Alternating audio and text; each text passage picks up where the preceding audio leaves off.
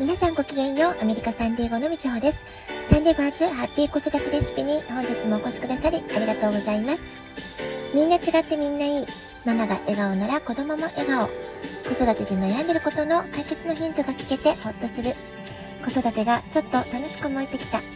聞いてくださってるあなたが少しでもそんな気持ちになってくれたら嬉しいなと思いながら配信をしております。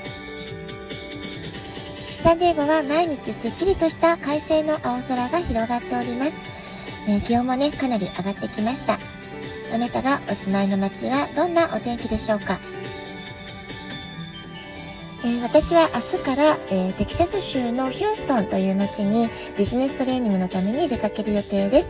まあ、そのため今日はパッキングをしたり、家の片付けやお掃除をしたり、まあ、そんなことをしているうちにね、あっという間に時間が過ぎてるなというふうに感じています。今週は夏至を迎え、まさに夏のエネルギー、太陽のエネルギーを日々感じている、そんな季節ではないかと思います。この夏至から7月7日、七夕ぐらいまでの時期は、とても特別な時間だっていう風に言われたりもしているんですね。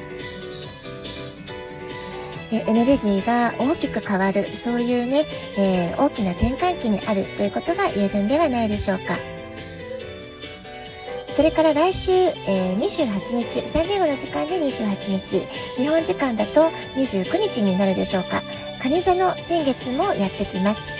まあ、この間ね、伊手座満月ですよ、なんていう満月の話をしたばかりな気がするんですけれども、本当にね、毎日あっという間に過ぎて、えー、2週間っていう時間が、えー、瞬く間に過ぎていくような気がしております。この夏のパワーが高まっている大きなエネルギーの転換期に、えー、できるだけ意識をしてあなたがチャレンジしたいこと叶えたい夢というものを改めて意識して毎日を過ごす。こうすることでねあなたの夢が叶いやすくなる、えー、いろいろな大きなエネルギーを、えー、力にしていける活用していけるってことにつながるかと思います。是非ねえー、そういう小さなことから、えー、楽しみながらやってみてほしいなっていうふうに思います。で私の最近の新しいことといえばですね、えー、Facebook がきっかけで、えー、やり取りするようになった方がいらっしゃるんですけれども、その方とはね、今英語でやり取りをしていまして、えー、なんだかカウンセリングみたいな感じなんですよね。カウンセリングというかね、なんて説明すればいいんでしょうね。えー、あるいは哲学の授業の宿題に、えー、一生懸命質問に答えているような、まあ、そういうね、不思議な会話をさせていただいております。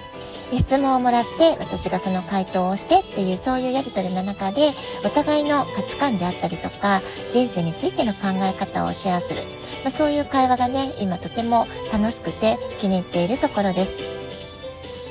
それから、えー、日本語と違って英語のやり取りだってこともあって日本語より表現がすごくストレートだなストレートな言語だなってことを改めて感じていたりします。だからこそ今度ね自分自身に問い直す時その質問に答え答えるために、えー、自分自身の心の内とえ向き合ってセルフトークするみたいなねそういう時間が増えているんですよね。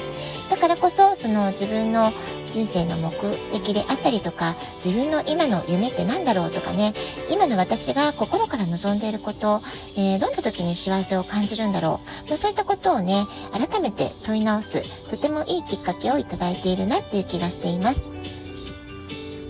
それから息子をアメリカの教育で育ててきた経験からも、まあ、これもね、常々感じてきたことではあるんですけれども、改めてアメリカ人の方といろいろな、えー、やりとり、会話、コミュニケーションをしていくと、まあ、すごくね、アメリカ人の方って、えー、ポジティブな考え方をするし、そして褒め上手だなってことをね、改めて感じています。で、これまでは、えー、息子が褒められる様子を先生の言葉がけとかね、コーチの言葉かけとか、ま、そういったことでね、えー、感じてきたわけなんですけれども、今私は直接ね、大人同士でのコミュニケーションを楽しむっていう中で、ああ、こういう感じで、えー、相手を褒めるんだなとか、こういう風に表現されると、すごく気持ちがいいなとか、あやる気が出るなとかね、えそういう、なんて言うんですかね、言葉の、え素敵な使い方というのかな、英語の表現の勉強にもなりますし、ポジティブな思考の、えー、まあ、ロールモデルみたいなね、そういう表現を学ぶことができているので、今、そういうやりとりをとても楽しみに、えー、しています。英語英語の勉強にもね、なりますしね、えー、すごくありがたいなっていうふうに思っているところです。まあ、こういうね、不思議な出会いがあると、改めてテクノロジーの力ってすごいなと思います。えー、時差とか距離を超えてご縁がある方とは必ず出会えるようになっているんだなって、まあ、そんなことを感じてもいます。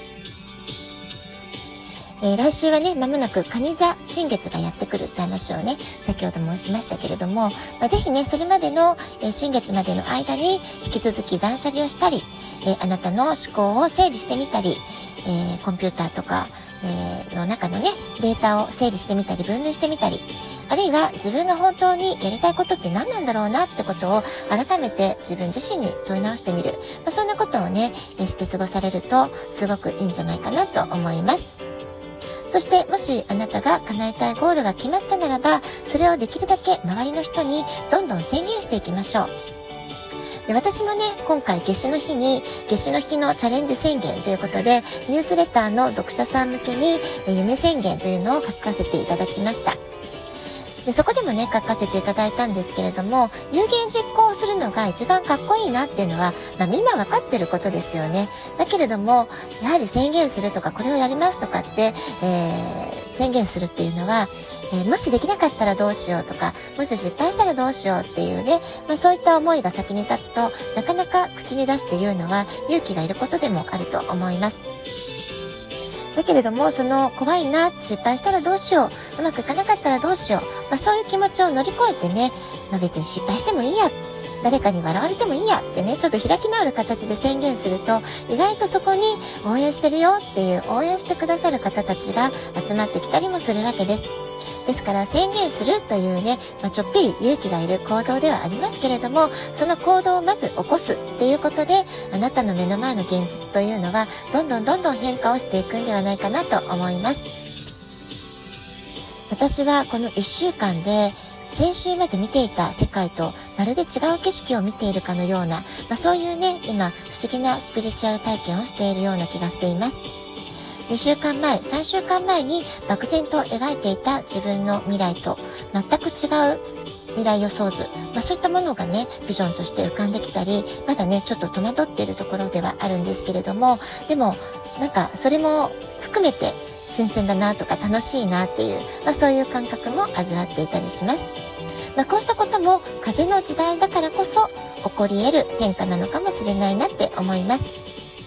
Don't think, feel it なんて言葉もありますけれども、えー、頭で考えるのではなくて、心で感じる。あなたのソウル、魂で感じる。まあ、そういう直感をね、信じていくっていう方が、風の時代、今の風の時代は、えー、どんどん軽やかに変容して、えー、あなたがどんどん進化していける。まあ、そういうことをね、起こしていけるんではないかなって感じているところです。あなたがもし何かね、えー、大きな変化を感じたり、新しいチャレンジをしてみたい、まあ、そういう気持ちになっていたならば、ぜひお便りでお知らせください。ラジオトークアプリインストールしておくと、スマホからいつでも簡単に聞けます。あなたからのお便りもお待ちしております。では、今日はこの辺で、今日も素敵なお時間をお過ごしください。ごきげんよう、いちほでした。さようなら。